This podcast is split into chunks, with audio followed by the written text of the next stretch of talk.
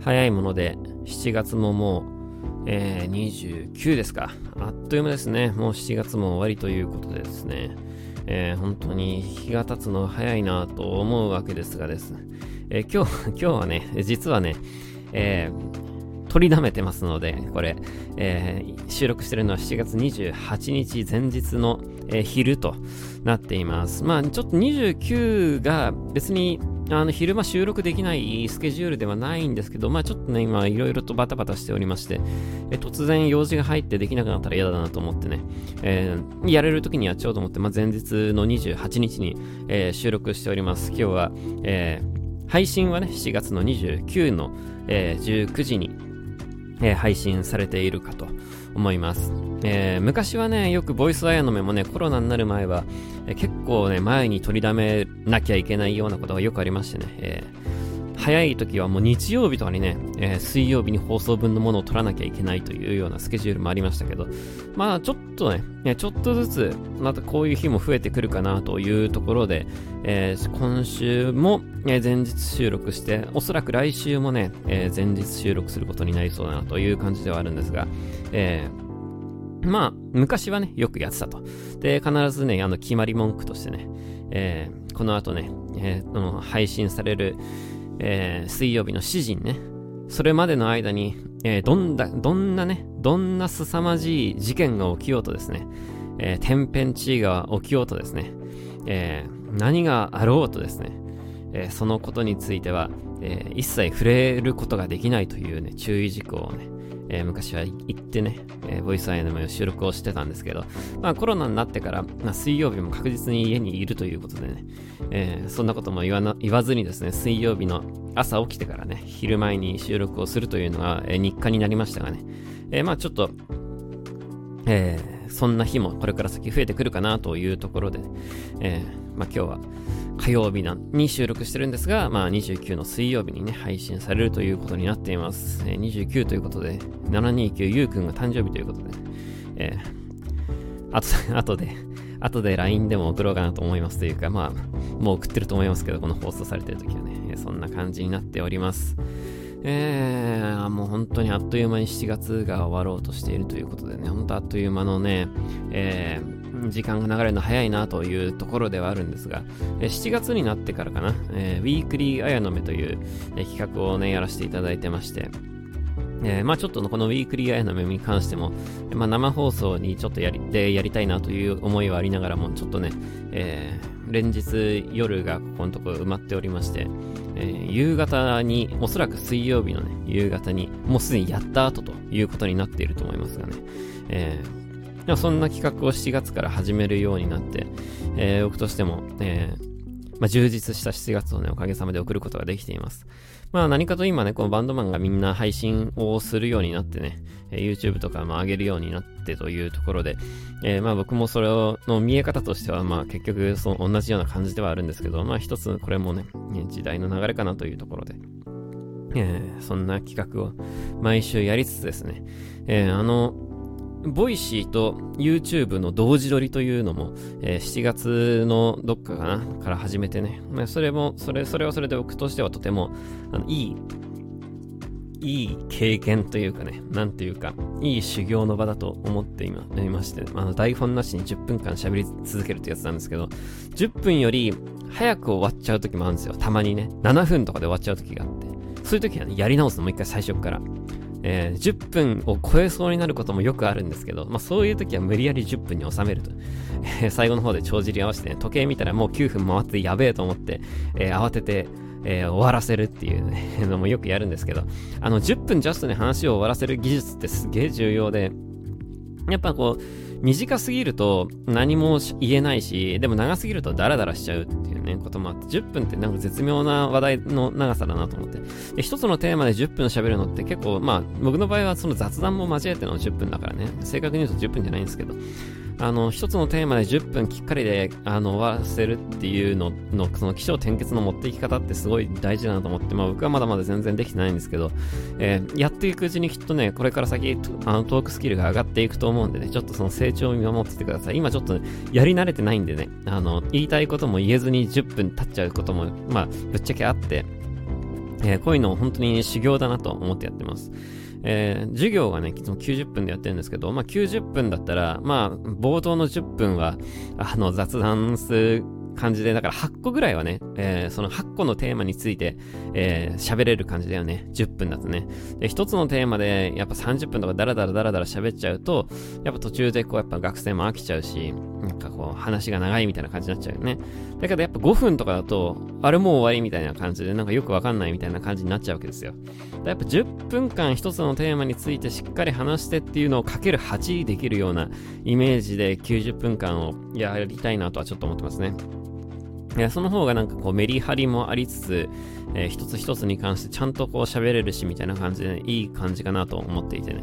なんかこう、そういうところをね、えー、トークスキルを磨いて、えー、ちょ授業にも活かしていきたいし、あの、まあこう生放送とかボイスアイの目でも、あの、活かしていきたいしというところでね、え今そういう10分チャレンジというのを自分の課題として取り組んでやっているところです。えー、YouTube と Voicy でね、全く同じものを同時に出すということを、えー、先々週ぐらいから始めて、もう少しずつ溜まってきましたけどね、えー、そんなのをこの夏はずっと続けていきたいなと思ってます。え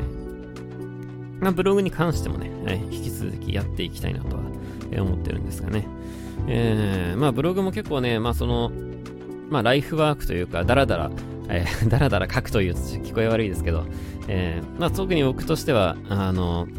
時事ネタやその時あったことをね、えー、特に何も気にせずね、えー、書いてる感じであって、えー、もう少しテクニカルにブログをやるとすると、えもっとなんか絵を入れたりとか、あの文章の書き方とかもね、なんかその、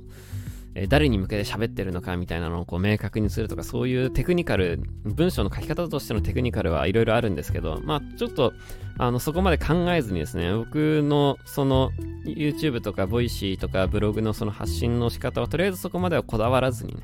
えー、本当に思ったことをただ書き、ただ喋るというのを、えー、やっていきたいなというふうに、まあ思ってて、まあ楽しみながらね、やっていきたいなという感じですね。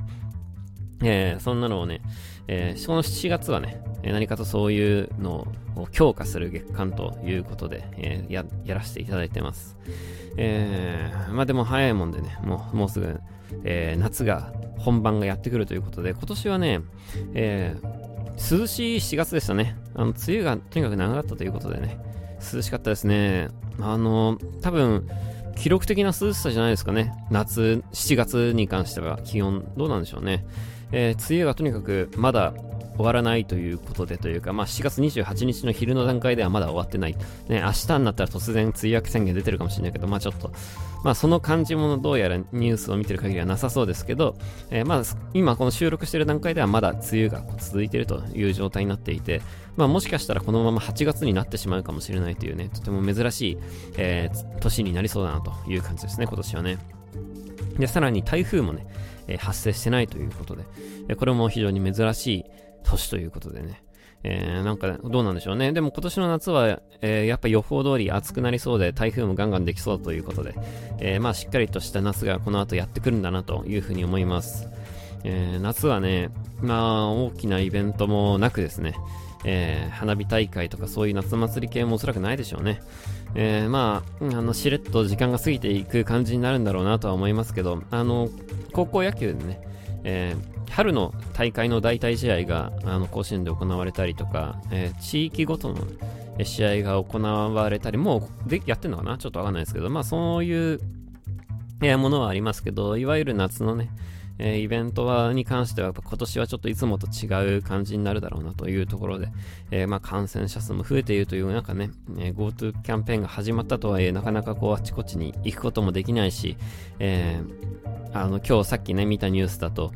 なんだコンビニで他県ナンバーの車が止まっててなんかそれに対してなんか帰らせただかなんだかよくわかんないけど、拒絶反応を起こしたとか、えー、車のナンバーをなんか日本ナンバーっていうのを広告で掲げて、えー、みんなもっとなんか、あの地域差別やめようぜみたいな、まあそういうのも見ましたけど、まあどうしてもやっぱね、あのコロナということもあってなかなか難しいですよね。あの気持ち的に難しいよね。それはまあ理屈的にはそうなんだけどっていうとこで。だけどやっぱりこう、うん、なんか東京から来たって言ったらきっと嫌な顔されるのもわかるし、それ逆の立場だったらそうだし、あの、そういうもんだと思うんだよね。なので、まあ僕自身はこの連休は比較的おとなしくしていて、えー、別に夏にどっか遊びにね、旅行に出ようみたいな話はないですけど、えー、そういうことする予定もないですけど、まあ、あの、おとなしく夏を、まあ、過ごしてようかなというふうにはまあ思っています。まあでもね、あの、行ける方はね、あちこち行かれたらいいと思いますよ。えー、旅行でも、えー、レジャーでもね、行ける方は行った方がいいかなと思いますけど。で、まあ、この辺は考え方とか、えー、どこに住んでいるかとか、まあそういうものにもね、えー、寄ってくるのかなとは、えー、思います。え、ちょうど、えー、この収録している28日に、えー、ウェブラジオのね、 Voicy と YouTube の方でアップしたテーマが、日本の景気後退が始まったというね、えー、ものがあって、まあちょっと同じ話するのもなんなんで、あれですけど、あのー、今までずっとね、こう、右肩上がりだった、あの、景気、日本の景気なんですけど、いや、まあ、さすがにこう、そろそろかなとは、まあ思ってましたけど、まあコロナとね、えー、コロナのせいで、ね、景気が下がったという人も、まあ、いるかもしれないし、僕自身もそのコロナショックがどういう風になるかっていうのをちょっと気になっていたところではありますけど、まあ、あの、その僕の話した YouTube のやつを見ていただければわかると思うんですが、コロナとは関係ないんですよ。2018年の段階でもうすでに、景気のピークだったということで、今はこう景気後退期に入ってしまったというね、そういう発表を、内閣がしたというね、そういうニュースを、えー、ちょっと取り上げて話させていただきましたが、まあコロナは関係なかったわけですね。えー、コロナがあろうが消費税増税しようがですね、オリンピックがどうなろうがですね、もうすでに2018年の段階で景気の後退に入っていたということなんですね。でね、もう、だからね、しょうがないんだからオリンピック中止とかコロナとかは、その、あの、背中をただひたすら押していくだけになってしまったのね、えー、ついてなかったね、日本にとってはね。えそういうのがなかったとしても、景気後退のタイミングであって、えー、その上でね、そういったね、ことが起きてしまったと。まあ、消費税増税に関しても、まあ、あの時はだからその景気がいい時にやっぱやらないとダメだよねっていうところでもう、もう、あの、ただでさえ延期、延期延期にしてる状態だったんでね、もうここで上げなきゃダメでしょっていうところで上げたわけだけど、あれもだからタイミングとしては良くなかったよね。あの、消費税も、景気が悪い時にやると、かな、ね、ますます悪くない。消費税の増税って必ず景気悪化をまあ導くというところもあって、今回も皮肉な形ではありますけど、まあ、消費税増税をする前からね、えー、実は景気が悪かったっていうなんか何とも言えない話ではありますけどね。まあそんなことがありましたという話があって、まあちょっとね、こっから先、だからもうこっから景気が悪くなるで、景気が悪くなることをまあ誰かのせいに従う人もね、いるかもしれないね。その消費税増税をご利用ししたやつが悪いとか、ね、コロナの対策がどうのこうのとかね、言う人もいるかもしれないけど、まあその景気ってのはね、あの、これはちょっと皆さんにちょっとちゃんと、あの、誤解されないように言っておきたいんですけど、えー、いい時もあれば悪い時もあるんですよ。これはもうどうしようもない。えー、どんなに優れた、その経済学者がいて、経済担当大臣がいて、えー、経済にものすごく強い総理大臣がいたとしてもですね、景気ってのはね、あの、いい時もあれば悪い時もあるんですよ。波がどうしても、これはしょうがない。ね、どんだけ凄まじく、あの、経済大国の国があってもね、やっぱりその中でね、あの、いい時もあれば悪い時もあるんですよ。これはもうね、もうしょうがないね。で、日本はここのとこずっと景気良かったんでね。で、2012年かな、えー、の冬ぐらいからかな、アベノミクスが始まりましてねえ、そこからぐんぐんぐん景気が良くなっていったわけですよ。で、逆に言えばね、それからずっと景気が良かったわけだから、日本なんかもう最近景気良すぎて、景気の悪さはあんまよく覚えてないっていうね。だからね、あの、あ、なんか久々なんですよ。こっから先やってくる世の中っていうのはね、僕らにとってはね。で、若い世代なんかは知らないわけですよ。ね、就職の時から、もうだから就職氷河期が終わった後とかはさ、もうみんな入れちゃうんだね、会社にね。えー、就職活動で辛い思いをしてみたいな人も減ってきてるわけですよ。一頃よりはね。えー、だからもうなんか、よくわかんないけど、普通になんか、ね、普通よくわかんないけど、別になんか超贅沢してるわけじゃないし、ね、あの何、別に、ベンツとかフェラーリとか乗ってるわけじゃないし、タクシーで京都から東京に行くわけじゃないけど、それでもなんか別に、こう、普通に仕事は見つかりですね。えー、なんとなくこう、あの、仕事をクビになることもなくですね、勤めてる会社も倒産することもなくですね、えー、なんとなくこう楽しく生きていけてるよねって、楽しくというか楽しいかどうかわかんないけど、その、ね、あの、いきなりこうブラック企業で、ね、変な、あの、変な仕事があるとか、えー、いきなりクビになるとか、そもそも就職できなかったとか、そういうことを経験することなくですね、えー、なんとなく生きていくことができたわけですよ。この8年間はね。えー、ただ、えー、忘れちゃいけないのは、その前はそういう時代じゃなかったの。その前ってほんとちょっと前ですよ。ちょっと前。あの、大学、ね、厳しい大学の受験勉強をね、あの、ちっちゃい時からさせられてですね、えー、いい大学出て、いいとこに就職しなさいとこう言われて育ったのにもかかわらずですね、えー、仕事先がないっていうね、えー、就職氷河期があったわけですよ。で、ようやく会社という冠のついたとこに入ったと思えばね、凄まじいブラック企業でね、なんか何のために生きてんだろうみたいな、何のために生きてきたんだろうみたいな人たちがいっぱいいたわけですよ。ちょっと前だよ、ちょっと前。ね、もう忘れてるのみんな。ね、そういうことがあったんですよ。そういう世代がいたんですよ。で、あのー、まあ、こっから先ね、こっから先、またそういう人たちが増えていくかという話になると、ちょっとわかんない。こればっかりはね。僕もわかんないです。えー、どうなんでしょうね。どうなんでしょう。わかんないですけど、あの、今までのようにはいかないところもきっと出てくんだろうなと思いますね。で、そのやっぱ今回のアベノミクスで実体経済が伴ってないっていうのをやっぱすごい悪く言う、まあ、人もいるというか、まあ、実際そうじゃないですか。あの、株価は倍になったけどさ、給料倍になってないじゃないですか。で、株価は倍になったけど、あの、倍の贅沢してるわけじゃないでしょ。ね。あの、どうですかね わかんない。倍の贅沢してる人もいると思いますけど、中にはね。えー、中にはいると思いますけど、まあまあ、まあ、どうでしょうね。あの、まあ、僕自体があんまりこう、ちょっと世の中の人たちのことを知らないあところはまあありますけど、少なくとも、あの、周りの様子を見ていると、えー、2倍の給料になりですね、えー、2倍贅沢してるようにはちょっと見えないかなとね、思いますけどね。えー、どうですかね、皆さんはね。えー、じゃあ、こっから先、じゃあ、例えば株価が半分にまたね、落ち込んでなった時にね、えー、じゃあ、給料が半分になって、えー、ね、あの、贅沢を半分になるかというと、それもちょっとわかんないね。もしかしたらなるかもしんないし、えー、なんないかもしんないわけですけど、えー、なんかそういうね、ところじゃないところでやっぱり影響出てくるのかなというところで、例えば、えー、まあ今のね、国家、今、高校生ぐらいの人たちが、まあ大学出て、あれなんか、ちょっと先輩方の話と違うぞあれ、意外と仕事ねえぞ、みたいな、ね、ことになるかもしんないし、えー、ようやくね、仕事、あの、会社に入れたのはいいけど、えー、3年ぐらいしたら、あれ、話が違うぞって、なんか、倒産しそうなんだけど、って、えー、ことにもなるかもしんないわけですよ。ね。だからそれはちょっとわかんないね。で、初めての経験というか、久々の経験というか、まあ、ある意味、こう、若い人たちにとっては初めての経験というわけでね、えー、こっから来る不景気の波をですね、えー、どういうふうに乗り越えていくかっていうことをやっぱりこう考えていかなきゃいけない段階に入るというか、えー、それはすなわちですね、まあ、景気が悪い中どうやって生きていくかということは、まあ、まあ、それもそうなんですけど、まあ、もうちょっと総論で言うとね、まあ、どういうふうにそもそも生きていくかっていうね、えー、今まではこう、特に気にせず、え仕事ができて、え仕事が見つかり、あのー、まあ、首にもならずですね。まあ、今、副業ブームなんて言われてますけど、え、まあ、いろんな仕事をしながらですね、え、まあ、やれてるわけですけど、なんかいろんなことがうまくいかなくなるようなことが、まあ、来るかもしれないよね、ということで。えー、副業ブームとか言うけど、結局ね、あのー、みんなこう、副業しないとやっていけないとね。今はなんかどっちかというと副業ってこう生活を、のなんかさ、一つのなんていうの？こう、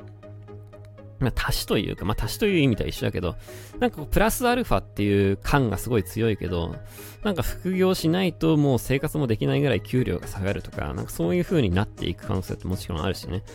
えー、そもそも仕事が見つからないっていうこともあるし、突然クビになることもあるでしょうしね。えー、なんか、あの、今までとはやっぱ違う心構えでいないといけなくなるような感じになるのは間違いないかなというふうに思っている中です。やっぱその中でこうどういうふうに生きていくか、ね、どういう風なモチベーションで、えー、暮らしていくかね。そういうなんか、あの仕事の仕方とか金の稼ぎ方だけじゃなくてやっぱその生き方全体の話をやっぱ通っていく時代になっていくだろうなとは思ってます。で、それは、この流れはもともとあった、別に景気がいい悪いに関係なくね、えー、なんかそういう考え方は、やっぱここの10年間ですごい増えてきたなと思っていて、まあそれはやっぱインターネットでいろんな考え方を知ることができるとかもね、一つの要素でしょうし、えー、なんですかね、えー、まあ、こう、多様化してきたというか、まあ悪く言えば個人主義的なところもそうですけど、まあ、あの、生き方の答えっていうのは、いろんな答えがあるよねっていう、その多様性を、まあ認められるようになってきた流れは、今までこの10年間結構増えてきたなとは思ってるんですが、これからますますそういうのを増えていくというか、その考え方を増やしていくというか、そういうのを実践していかないと、なんかやっていけないよねっていうような時代感になっていくのかなとは、えー、ちょっと思っています。だからまあそういうところを踏まえてね、あの、なんとなく生きてきた人たちも、なんかなんとなく生きていけなくなる中で、えー、辛い辛いっていうような世の中になっていくのか、その中でこう、どういう価値をね、新しい価値を見出していけるか。で、なんかそういう分かれ道がきっとこれから先来るのかなとは、えちょっと思っていますが、その中で合わせてのね、このコロナということでね、えー、まあ、タイミングとしては悪いといえば悪いんですけど、まあ、どうでしょうね。えー、なかなかこう、考え方っていうのは変わって、変え、ね、パッと変えていくのはとても難しいことではありますけど、まあ、若い方ね、特に今の10代の方なんかは、えー、もう最初からそういうものとしてあの生きていくわけでね、その中でこうやっぱ20、30ね、そういう方が20、30になった時に、えー、どういう風な生き方をしていくのかっていうところになんか、えー、今ちょうどその、え分かれ道が来てるような気がしますね。えまあ、答えはない話ではあるんですけどね、え難しいところではありますけど、なんかこう、今までと違うようなものが、を考えていかないといけないというのはなんか間違いないかなと思います。で、やっぱそのきっかけの一つがコロナであり、えー、この今回のね、2018年から始まったと言われる景気後退期であり、というところはね、えー、一つ言えるかなというところで、まあ僕自身も、まあ僕自身は自由に生きている人間ではありますけど、今までもこれからもね、えー、自由人です、ではありますけど、えー、そういうのを考えて、えー、そういうのをえー、なんか悩んでる人がいれば、なんかこう、少しアドバイスができるようなね、発信の仕方をしていけたらいいかなとは、えー、思っています。まあ、とはいえですね、とはいえ、あのー、だからといってね、えー、じゃあどうすんだって話で、現実的なことを考えるとね、いろいろ難しいところもたくさんありますけど、えー、実際問題、どこまで、え、株価がじゃあ下がるかとかね、そういう話になっていくと意外と別に下がらないかもしんないし、えー、ね、景気後退期って言ってもそんなに言うほど下がんないで、また数年経ったら上がり出していくかもしんないし、まあ、わかんないわけですよ。で、これ日本の経済だけの話じゃなくて世界全体も含めてなんで、まあコロナの影響は世界全体にもあるわけでね、えー、なんか一口にこう、なんか下がるとか上がるとか、こういうのは難しくて、ね、あの別に日本だけがダメになっていくわけでもないし、なんか相対的にダメになっていくんだったら別にみんなで悪くなってってけど、日本は相対的に悪くなってないかもしれないし、まあそれは、こればっかりは本当わかんないんですよね。で、将来的にどうなるかね。それはもちろんその株価もそうだし、え円安、円高の話もそうだしね。理屈で言えば国力下がったら円安になりそうな話ではありますけど、意外とそういう単純な話でもないというところが、この難しいところだよね。この為替とか、えー、経済の難しいところだなとは思いますが、えー、まあ先のことはね、誰もわかんないわけですよ。誰もわかんないわけですけど、一つ言えるのは、やっぱ自分で考えて行動しないとダメになっていくんだろうなっていう。で、まあそれは今までもそうだったんですけど、これからますますそういう時代になっていくんだろうなとは、えー、思ってます。なんか今まで当たり前だったものが当たり前じゃなくなるというね、えー、ことでね。な何が人生起きるかわからないからね。えー、なんか、今まではなんとなくうまくいってた部分が、きっとなんとなくうまくいかなくなるような、えー、時代になっていくのかなというところがね、この微妙なところの分かれ道なのかなと、えー、ちょっと思っています。なのでね、なんかそういうような、えー、発信が今後もできたらいいなとは思ってますね。えー、今まではやっぱり僕もその景気がいい時からこのこういったブログとかね、こういうボイスアイの目とかを始めたりしてたんでね、えー、これからはこの悪くなる中で、悪くなるなりの、えー、やり方でね、え、情報の発信をして、いろんなことを考えていけるようにしていきたいなというのが一つとね。あとやっぱりね、え景気が悪いのって実はチャンスであってね、え景気がいい時ってね、なんかダメなんですよ。どんどんどんどん、こう、もう、ね、良くなっていくわけだから、何をしても良くなる。ね。で、みんながこう同じ方向を向きがち、上を向きがちなんですよ。でそういう時ってなんか新しいことをやってもね、なんかこう、ダメだったりすることも結構多くて。で、景気が悪くなるとみんなこう、お金出し渋って、えー、みんな下を向き始めるわけですよ。で、そういう時こそね、あの、誰もみんなこう、動きが止まるから、そういう時にね、やっぱ動くと、あの、同じアクションでもね、やっぱその効果は大きくなるということでね。結構ね、あの、景気が悪くなる。まあ、久々に今回景気が悪くなるんですよ。日本って、えー、景気70、何回、71ヶ月だったかな、今回。えー、2018年の段階で71ヶ月で、これがなんか、えー、戦後の2位だってね、確かね。えー、イザナミ景気、イザナギ景気どっちだったかなの、に次ぐ、なんか2位の、えー、長さらしくて、でもそれでも2018年ですからね、今2020年ですから、そう考えるとね、やっぱりものすごく長いんですよ。この好景気の時代ってね。えー、ものすごく長かったから、なんかその感じをちょっと忘れてるんで、ね、でも本来は、やっぱ景気が悪い時って、あの新しいアクションを起こすとね、それがすごいイノベーションになったりするんですよ。やっぱそれがやっぱ2000年代の、あの IT バブルとかを見てるとやっぱそういう感じしますよね。やっぱあの時新しいこと始めた人たちってやっぱすごいこう、眩しく、眩しかったし、なんか新しかったし、なんか世の中が変わるような感じしたじゃないですかね。ヒルズ族とかね。えー、いろんな言われ方してましたけどね。えー、なんかそういう風な、なんかまあ景気が悪いといえば悪いんですけど、なんか悪い時だからこそ起こせるアクションみたいなのもあると思うし、悪い時だからこそ生まれる価値観みたいなのもあると思うし、なんかそういったところでね、まあ今回久々に景気がこれから先悪くなるっていうのはまあ確実だと思うんですよ。なその中で、ね、やっぱどう生きていくかっていうことを考えたときに、えー、なんかそういう、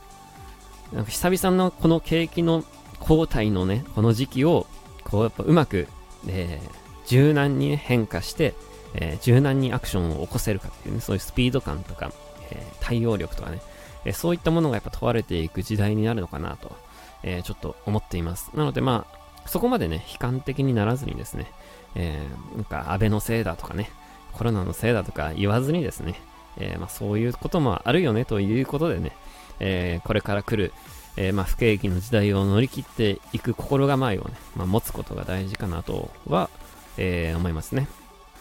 とはいえ、まあ、そんなこと言いながらもですね、全然景気悪くなんないかもしれないし、まあ、低迷期はね、低迷期が2、3年続いて、今からね、で、23年、4年あたりから急にまた景気がって上がり出すかもしれないし、まあ、わかんないよね、正直ね。えー、3年後ぐらいにはまた株価1万円にもなってるかもしれないし、ねえー、ドル円は75円とかになってるかもしれないそんなのわかんないわけですけど、ね、先のことは誰もわかんないわけで、えー、まあ、問題はこう、どういうふうに、え楽しく、え前向きに生きていけるかということかなというふうには思ってるのでね。えまあなんかとりあえず、えこれから先景気が、え今まではね、ずっと良かったんですね。あの、景気の良さを多分あんまり実感してないんですよ、皆さんね。でも、景気は良かったんですよ、やっぱり。で、これもし景気が悪かったらもっとみんな、たくさんの人が失業してるし、えー、勤めてた会社は潰れてるしね、えー、新入社員、若い子は会社に入れないとかね、そういうことが起きてた、起きてたはずなんですよ。で、今、みんな入れてる、まあ入れてない人もいるかもしれないけど、あのな、なんだかんだでね、大学卒業して普通に仕事が見つかってる人も、多いと思うし、なんだかんだで、えー、それでもね、まあ、数年間、えー、仕事をクビにならず会社も倒産せず続けている方も多いと思いますが、もしかしたら次の10年は、えー、そのなんなんだかんだでが通用しなくなるかもしれないということをね、まあ、とりあえずここから今もう、えー、ピークが過ぎて下り坂に入ったということをね、頭の片隅に置きながら、えー、その中でどういうふうにね、え生きていくか、ね、自分を高め、どういうふうに楽しく、え毎日を過ごしていくかということをやっぱ考えていくことが、え大事かなと思います。えというのが今日のお話でした。え、何も台本を見ずに喋ってましたけどね。え、別に何の話をするか決めてボイスダイナミを始めてるわけじゃないというところで、え、まあ今日はこんな話が出てきたということで、えこういうことを喋りたかったということなんでしょうというところでね、えー、あともう一つね、えー、京都の授業はどうやら、えー、今年はやっぱり遠隔になりそうだなというような連絡が来まして、まだちょっとわかんないんですけど、残念ながら京都に行ける可能性は少なそうだなと。まあ、しょうがないよね。えー、まあちょっとわかんないですけど、もし京都に行けることになったらね、えー、それは京都を、えー、楽しみたいなとは思うんですが、引き続きね、え例年通り楽しみたいとは思思うんですが、まあ残念ながらちょっと今年は無理かもしんねえなとは、まあ薄々思ってましたけど、やっぱり無理そうだなという感じになってましてね、まあそこに関しては残念ですけど、まあそれでもこう、えー、実際に行ってるのとね、全く変わらない、えー、変わらない授業をやれるように、今から、えー、準備を、準備と心構えをね、えー、しっかりしておきたいなというふうに思っています。えー、そんな感じで、えー、もう30分ぼちぼち経った頃かなと思いますので、えー、そろそろ、え、終わろうと思いますが、えー、まあ、あの、夏が来るということでね、えー、皆さんと